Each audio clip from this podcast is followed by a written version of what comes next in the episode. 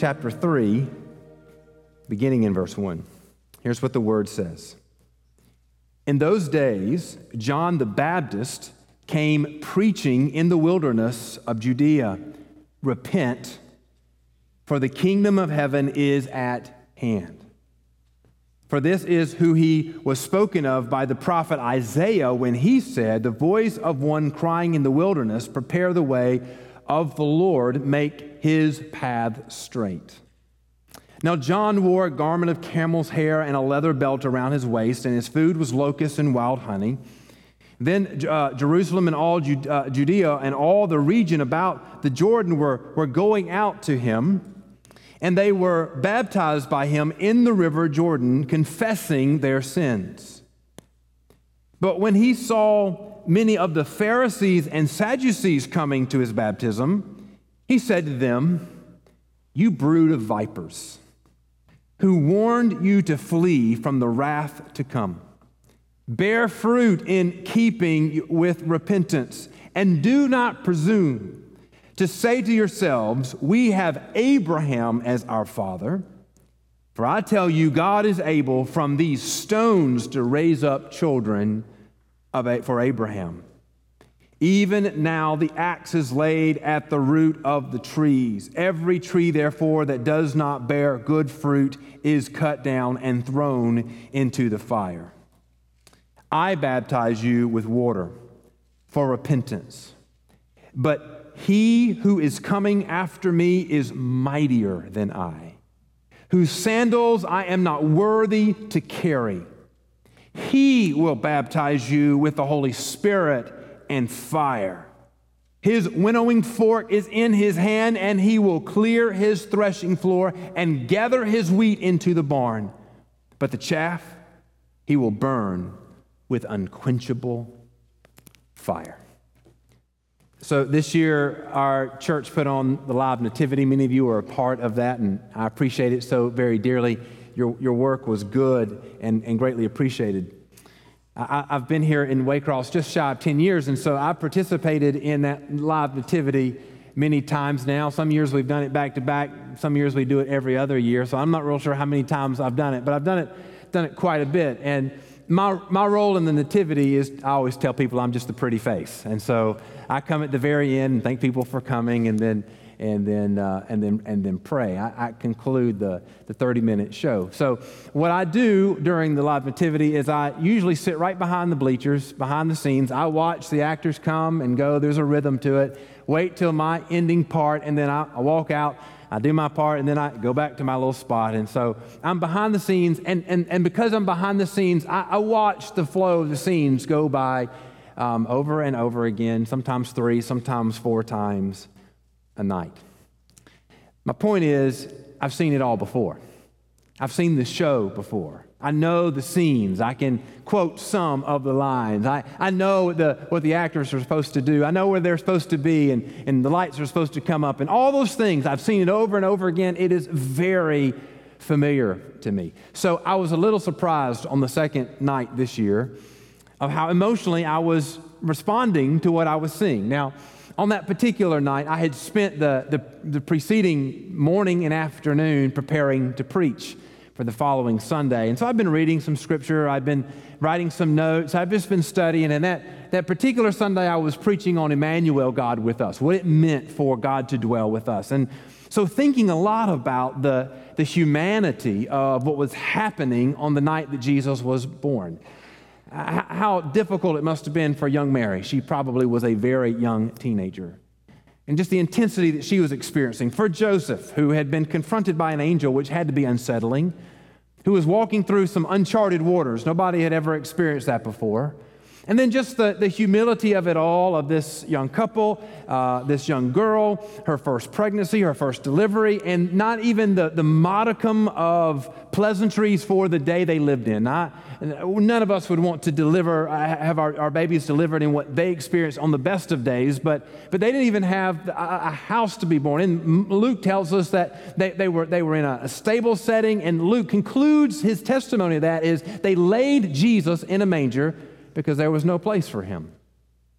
That's humble. That's meek. So, on that second night this year, as I was standing behind the bleachers and watching it go down, it got to that scene where Mary and Joseph are in the manger and they, they have baby Jesus and they're marveling over their, their new child. And this, just the watching that scene, having spent the day studying that scripture, it struck me like it's never struck me before. My eyes filled with tears at the beauty of this moment and at the humility of that moment. Now, friends, the birth of Jesus is amazing. The more you study about it, the more you read about it, the more you think about it, the more amazing it becomes. His birth is why we celebrate Christmas. So I hope you had a good day yesterday. I hope you got some presents. I hope you got some things that you wanted yesterday. But, but none of that, all the presents and all that, those things, are why we celebrate yesterday. What yesterday was about was the King of Kings, the Lord of Lords, God eternal, stepping out of the glory of heaven into the messed up, broken, sin filled world to be the Lamb of God to take away the sin of the world. That is what yesterday was all about. And that, my friends, is an amazing testimony that Scripture bears. As Matthew retells and recounts the birth of Jesus, he repeatedly reminds us in the first two chapters that um, th- th- these, are, th- these events were to fulfill the prophecies that God had been pro- uh, proclaiming about Jesus. In fact, he tells us that even when Jesus, Mary, and Joseph go to Egypt and then come back and then choose to live in Nazareth, that all of that was ordained by God and prophesied by God. And so those events were happening as a fulfillment of the prophecies and of Scripture. But amazing as the birth and all the events that surrounded are, it is important for us this Sunday after Christmas to remind ourselves that the birth of Jesus is not the end of the story. The birth of Jesus is important, but why he was born and is even more important. And so, as soon as Matthew tells us the story of the birth of Jesus and the establishment of the family of Jesus in Nazareth, he immediately moves to telling us about John the Baptist, who was preparing the way for the Savior. And as soon as the passage is that we finished reading this morning ends, he begins with the baptism of Jesus, which is the beginning of his earthly ministry. Matthew 3 begins to tell the story of who Jesus is and why Jesus was born Jesus is the Lord of all creation. And the Lord of all creation came to die that we might be saved. Matthew is declaring so that we will be sure to know that Jesus is Lord. And so this morning, I want us to think about what it means for Jesus to be Lord. What it means that He is Lord, not just of our lives, but of all creation and of all the world. I want us to consider this morning that there is no salvation outside of or apart from Jesus. He alone is Lord. I want us to, to consider what it means that if He is Lord, then there is a call, there is a demand. I think that's the better word a demand on us to repent and turn ourselves before Jesus. And lastly, to confess Him, to declare Him Lord of our lives. But let's begin this morning with, with um, this idea that, that, that, there is no salvation apart from Jesus. And I, I want us to consider it this way that there is no safety in our own effort. There is no safety in our own uh, uh, uh, effort. So, um, when, when, when uh, uh, Matthew begins to tell this story, uh, uh, of, of, John the Baptist baptizing, um, he tells us that there's something interesting that is happening. So, first of all, all the people are coming out to be baptized. And the, the sense of the passage is, is that there's a mass movement, and I don't mean this in any way derogatory, but the regular people okay? Not special folks, not anybody that would get their name in the paper, but regular folks were coming out and being baptized. And the, the baptism of John was primarily an, a baptism of repentance. And so, as they were being baptized by John, they were identifying, it was a public identification of repentance. But, but Matthew tells us that there were two interesting groups that showed up. There were Pharisees and Sadducees. And, and it's important that he tells us both of those groups because they're not the same. In fact, they are very, very different groups. They're oftentimes lumped together in the Gospels, and so we talk about Pharisees and Sadducees, but they together would not have liked one another, and they would not have liked being paired with one another. But they're there. They're not there to be baptized, they're there to see what is happening. And if you'll notice when we read the passage, while John is inviting all of these people to be baptized for repentance, when, this, when he looks up and sees the Pharisees and the Sadducees there, he calls them not a very nice name. Did you see what he called them? He said, You bunch of brood vipers. Snakes is what he's calling them. Now, if you're a member of Central and you've been around here a long time, you know I absolutely hate snakes. So I'm assuming John did too, and he's saying, I don't like you.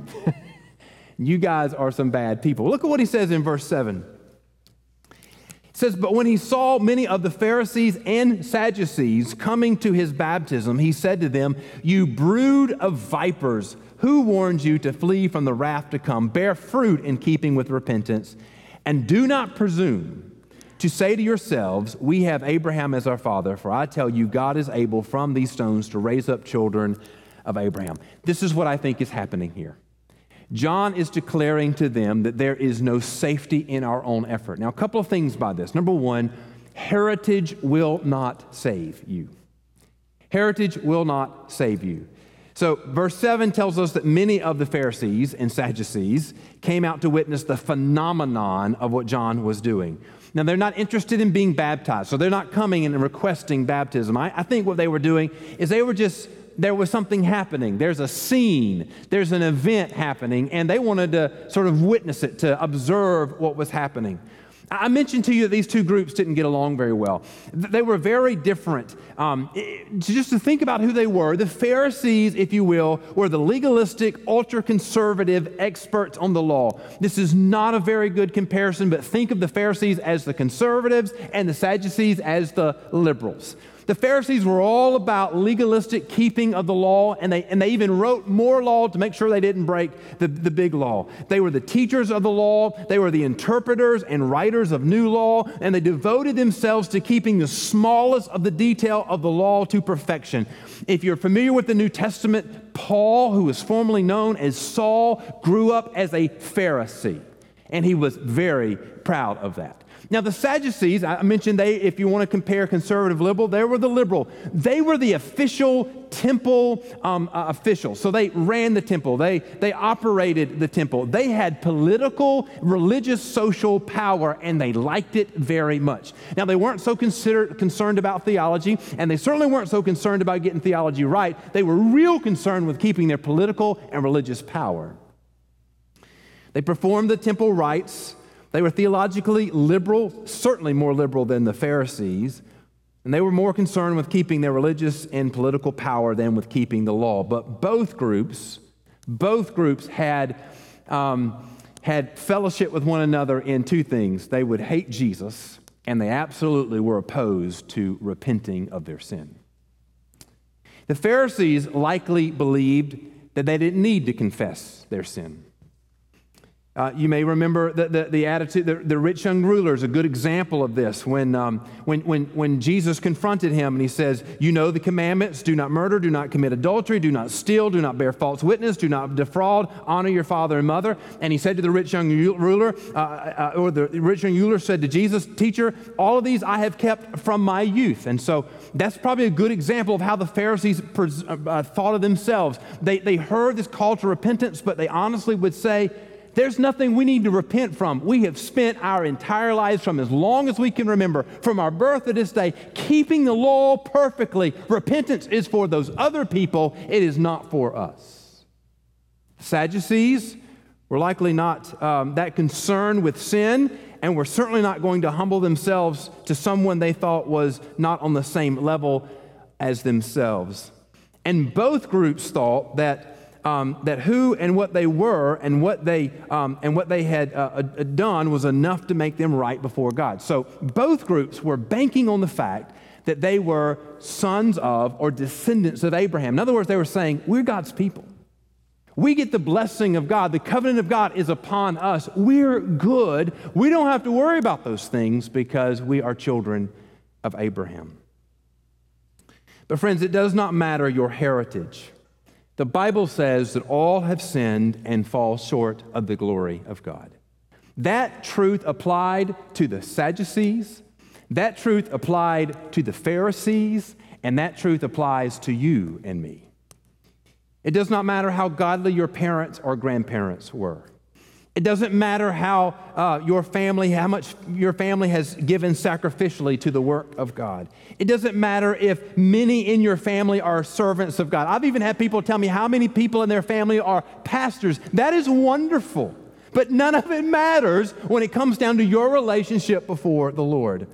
Reputation cannot save. It doesn't matter if the whole world thinks you're a good person. It doesn't matter if everyone you know say that you are a good person. The only thing that matters is are you a child of God and have you confessed Jesus as your Lord? All the works of men are corrupted and insufficient to make us right before God. The Sadducees thought they were safe in who they were. The Pharisees thought they were safe in the law keeping that they did. But John is declaring, Dear brothers, you're not safe safe in your heritage because God knows who his true, true children are. Notice what he says. He goes on to say in verse 9, and do not presume to, make your, to say of yourselves, We have Abraham as our father. For I tell you, God is able from these stones to raise up children of Abraham. Even now, the axe is laid to the root of the trees. Every tree, therefore, that does not bear fruit is cut down and thrown into the fire. In other words, John is saying, children of Abraham is not secured by your bloodline. Children of Abraham is, is secured by your faith line. Do you know God? And he's saying God can raise up children of Abraham from these stones. And dear friends, I think all of us in this room are Gentiles, which means God has raised up children of Abraham that do not have a claim to Abraham through blood. We have a claim to Abraham through faith. The point that John is making is that God knows who his two true children are. John's words to the Pharisees and the Sadducees are rather harsh, but what he is saying in verses 9 and 10 are rather is, is most condemning. These men rejected repentance and baptism because of their confidence in that they were God's children. But John says, don't presume that you are Abraham's children. That word that is translated presume means to regard something as true, but without particular certainty. In other words, he says, you're banking your whole eternity on something you think is true that is not true. Salvation is not guaranteed by your bloodline. Salvation comes through repentance and confession that Jesus is your Lord. Friends, God perfectly knows your heart.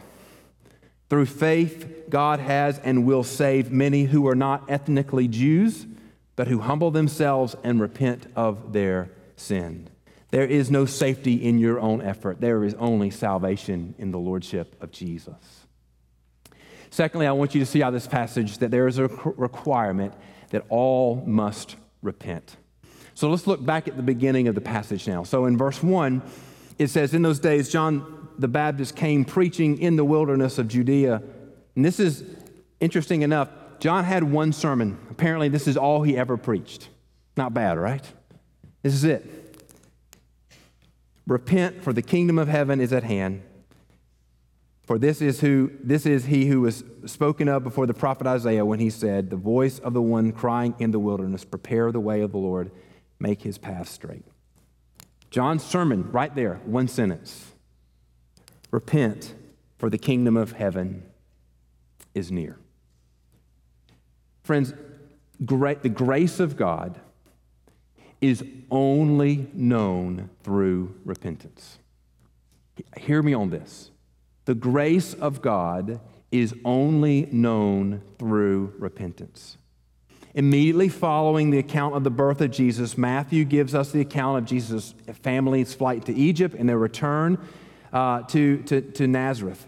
And, and, immediately he then turns his attention to John the Baptist at the beginning of Jesus' ministry. And as we're introduced to John in this passage, we are told he is preaching in the wilderness of Judea. He wears the clothing of the ancient prophets. That's why he tells us that he wears camel hair and eats locusts and those sort of things, wears a leather belt. And he's baptizing in the Jordan River. And he's preaching a very simple, very straightforward message repent, because the kingdom of heaven is near. The prophetic witness had declared that the Messiah would be preceded by Elijah, who would prepare the way for the Messiah. John is the one that prophets foretold of, and he is preparing the way for Jesus by preaching repentance. Now, when you preach repentance, it, it requires the exposing of sin. People who don't sin don't need to repent. That's why the Pharisees and Sadducees thought they were so good because they were convinced they didn't have any sin. If if, if the call to you is to repent, there is a, there's an underlying base truth that the expectation is, the knowledge is that there you have sin to repent of. Only those who have sinned need to repent. You and I, we speak often of the grace of God as we should, but you cannot understand the grace of God separated from a deep understanding of your sin. Listen to me carefully. People who don't sin don't need grace. Did you hear me?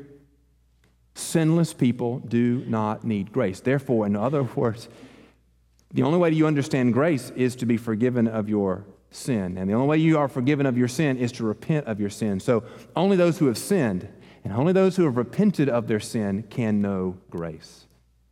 The more you understand your sin, the more precious grace becomes. One of the commentators that I read, a man by the name of Ironside, wrote this. He said, it is useless to preach the gospel of the grace of God to men who have no realization of their need of that grace. Only when the soul is awakened to see its uncleanliness and unrighteousness in the eye of a holy God will there be the cry, God be merciful to me, a sinner. This is what Paul is referencing when he writes in Romans 5 where sin increased, grace abounded all the more. That's not about sinning more, it's about knowing grace more. Dear friends, Jesus is God's grace. We are forgiven through the work and ministry of Jesus. Jesus would provide a way for us to be saved by going to the cross and dying for us. But before you can know this amazing grace, you must first reckon with your sin and repent. It's why, to prepare the way for the Messiah, John preaches that very simple, very direct message repent, for the kingdom of heaven is near. You see, repentance prepares the way for salvation. John preached repentance and called the people to be baptized for repentance. John's baptism was a way for the people to identify with the need for repentance as one who had repented. There in that group that day were Pharisees who refused to be baptized because they didn't think they had anything to repent of. In that, uh, uh, nearby that day, watching with interest were the Sadducees who refused to be baptized because they assured that their ethnic status automatically made them right before God. Both groups would not recognize Jesus as the promised Messiah because they were unwilling uh, and they were blind to their sin and they were unwilling to repent of their sin. You see, friends, repentance repairs your heart for salvation. It recognizes the condemnation of sin. It, it, recognizes the personal responsibility for sin. Nobody made you do it. No act or force caused you to do it. Your sin is your sin that flows out of your sinful heart. And uh, repentance recognizes the hopelessness in your own effort to be righteous. Repentance prepares your mind for salvation. It turns your attention away from your ability, it turns your attention toward Jesus. Repentance prepares your soul for salvation that you put your eternal hope and trust in the nail scarred hands of Jesus. Jesus says in Luke chapter 13, No, I tell you, unless you repent, you will all likewise perish. Dear friends, a repentant heart is a heart prepared for the salvation of God. How did John prepare the way for the Messiah? He preached repentance. How does God prepare our hearts today for salvation? He makes us aware of our sins, draws us to repentance so that we might be saved. Now, one last thing out of this passage, and that is I want you to behold King Jesus, Jesus as Lord. Look with me in verse 11 and 12. John is going about baptizing for repentance. And then he, he begins to teach that his baptism is really not the end, it's really just the beginning. And he says, There's coming somebody else that's going to baptize you very differently than the way I baptize you. So look at what he says in verse 11. I baptize you with water for repentance. But he, speaking of Jesus, but he who is coming after me is mightier than I, whose sandals I'm not worthy to carry. He will baptize you with the Holy Spirit and fire. His winnowing fork is in his hand, and he will clear his threshing floor and gather his wheat into the barn, but the chaff he will burn with unquenchable fire. Just a few things here about the lordship of Jesus. When you come to know Jesus as Lord, Jesus will fill you with the Holy Spirit. John's baptism was an identification with repentance. But when you are baptized today unto salvation, you are identifying yourself with Jesus. Salvation comes, with salvation comes the indwelling of the Holy Spirit. With salvation comes the presence of God dwelling with us. Romans chapter 10 says that to be saved, you must confess Jesus as Lord. When it says, with, if, if you confess with your mouth that Jesus is Lord and believe in your heart that God raised him from the dead, you will be saved. This is our public declaration of submission to Jesus. And in baptism, is the very first act of obedience of one who has surrendered their life to the lordship of Jesus. Why is it important that we baptize today?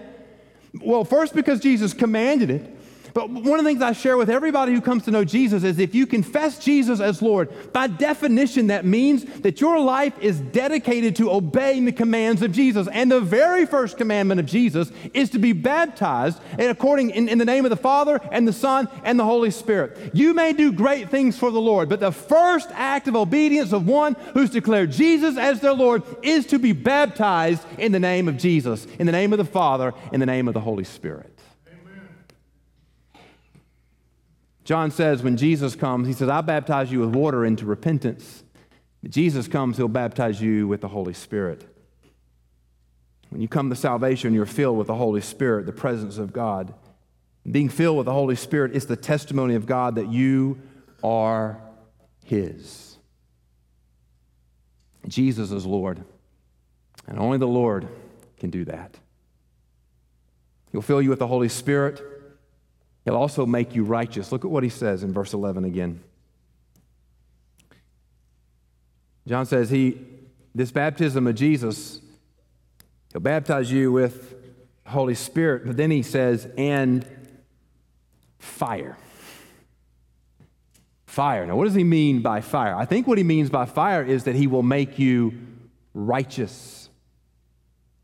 Fire is represented all the way through Scripture as a purifying act. Oftentimes it's used in the, in the imagery of purifying metal. So when you take metal and you melt it down, anything that's impure in that metal by burning with fire is burned off and, and it's uh, removed. When Jesus saves you, he purifies you. The salvation of Jesus makes you righteous before God. John's baptism called you to repentance, aware of your sin and your need for salvation. But this Jesus baptism makes you right before God and completely, once for all, forever and ever and ever forgiven of your sin. The identity of those who have been saved is not in their own righteousness. Hear me carefully. The identity of those who are saved is the identity of Jesus. I am His and He is my Lord. I'm righteous not because of what I have done, but because of what Jesus has done for me. He baptizes you with the Holy Spirit, filling you with the presence of God, and He baptizes you with fire, purifying you from all unrighteousness and making you holy before a holy God. But don't miss verse 12. Remember the context of what John is declaring this. The context is some are in the waters being baptized into repentance, and some are standing up on the banks, the Sadducees and Pharisees, watching, convinced they don't want to have any part of this. John says of Jesus who is coming, who will baptize with the Holy Spirit and with fire. He says in verse 12, his winnowing fork is in his hand and he will clear his threshing floor and gather his wheat into the barn, but the chaff he will burn with unquenchable fire. Dear friends, Jesus is Lord, and as Lord, he will rightly judge all. You see, the story of Jesus does not stop at the manger. The story of Jesus must go to the cross, it must go to the resurrection, it must go to the ascension, it must go to the second coming. From the foundation of the world throughout all of eternity, Jesus is King of kings and Lord of lords.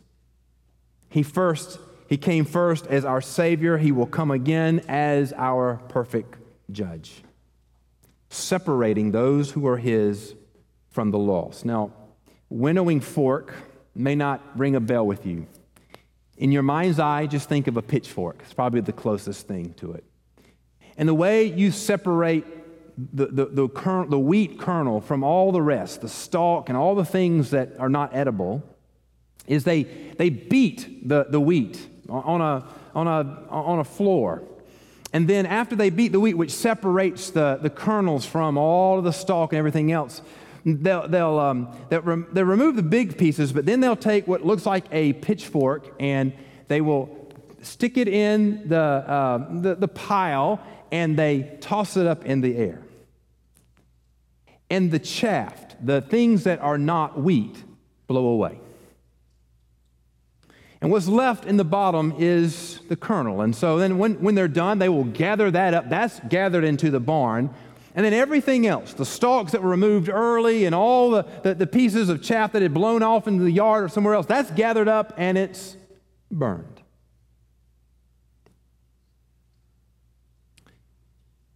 The imagery here is of Jesus gathering his children to himself and judging those who have rejected his salvation. He gathers the wheat and he burns the chaff. Friends, the opportunity today is to behold the Lamb of God who takes away the sin of the world, to surrender to the Lordship of Jesus, to be gathered unto him as his own. Come today and behold the Lamb of God who takes away the sin of the world. You know, the birth of Jesus is amazing, but it is only the beginning of what God was up to, what God was going to do. Jesus was born with purpose to be the Lamb of God to take away the sin of the world. It's interesting to me that, but not surprising, that today many, many will accept, receive, celebrate Jesus as a baby in the manger. I think I understand that because babies are not really threatening, are they? Ba- babies don't have strength to, to hit you. They usually don't speak to say unkind things to you. Babies uh, from anywhere and anytime are precious, they're sweet. And if there was ever an image of something and someone who was not threatening, it's a baby. That's why we all love to be around babies. And I think that's why, even today, those who are secular, those who have not be- believed on Jesus unto salvation, they're okay with Christmas. Jesus in the manger, baby Jesus, because baby Jesus is not threatening to them. When Isaiah prophesied about the coming of Jesus, he said that there would be no end to the increase of his government. In other words, what began in the manger would only grow and increase. Our understanding of who Jesus is and the kingdom of which Jesus established. And what begins to happen is as Jesus, the testimony of Jesus grows from baby in the manger to the lamb who died for our sins, to the conquering king who is returning once again those are more and more and more confronting as you come to know more and more of who Jesus is.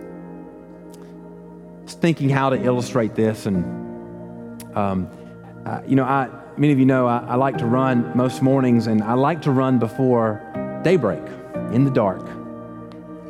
During the summertime, usually the sun comes up before I'm done. Sometimes in the winter, it, it, it doesn't. But, but most of the time, by the end of my run, uh, the light is beginning, the sun has peeked over the horizon, and you're beginning um, to see things. And you know, there's just some realities about running in the dark. Um, things are hidden in the shadows of the nighttime darkness. You can't see. So um, sometimes you see animals run across the road. You hope it's a fluffy, sweet bunny and not a mean, barking dog, right? Or something worse. Um, people, sometimes you think you see people far off, and in fact, it turns out just to be a tree, or you think you see cars coming in the distance, and it turns out just to be somebody's porch light. And so, in, in the darkness of the morning, before the sun comes up, you don't know what things are. They're dim, they're hidden in the darkness of the night. Now, just before daybreak, um, you begin to get that early morning glow, and what was hidden becomes somewhat more visible. But as that sun rises and as it comes over the horizon and you get that bright morning light, when that bright morning light shines, what was formerly hidden in darkness is clearly known. What was formerly hidden in the shadows is exposed to what it is. And the more there is light, the more there is understanding of what you are seeing and beholding. So it is with Jesus. Jesus was born meek and mild in the humility of a manger. But don't let this humble beginning fool you. He was King of kings and Lord of lords, and etern- uh, uh, Lord of lords eternally before his birth. And he is forever King of kings and Lord of lords. But don't stop at the manger. Go to the cross. Don't stop at the cross, but go to the empty tomb. Don't stop at the empty tomb, go to the ascension. And don't stop at the ascension, but go and wait expectantly for his second coming. Dear friends, as we behold more and more of Jesus, more and more of the light of men is exposed, the more we understand, the more he confronts, and the more of his glory is known, and the more we behold him as our Lord and our King and our Messiah. Jesus is the King. He is the Lord. And the call to us today is to confess Him as such. Jesus, you are the Lord of Lords and the King of Kings, and be saved today by the, by the Lamb of God who takes away our sins.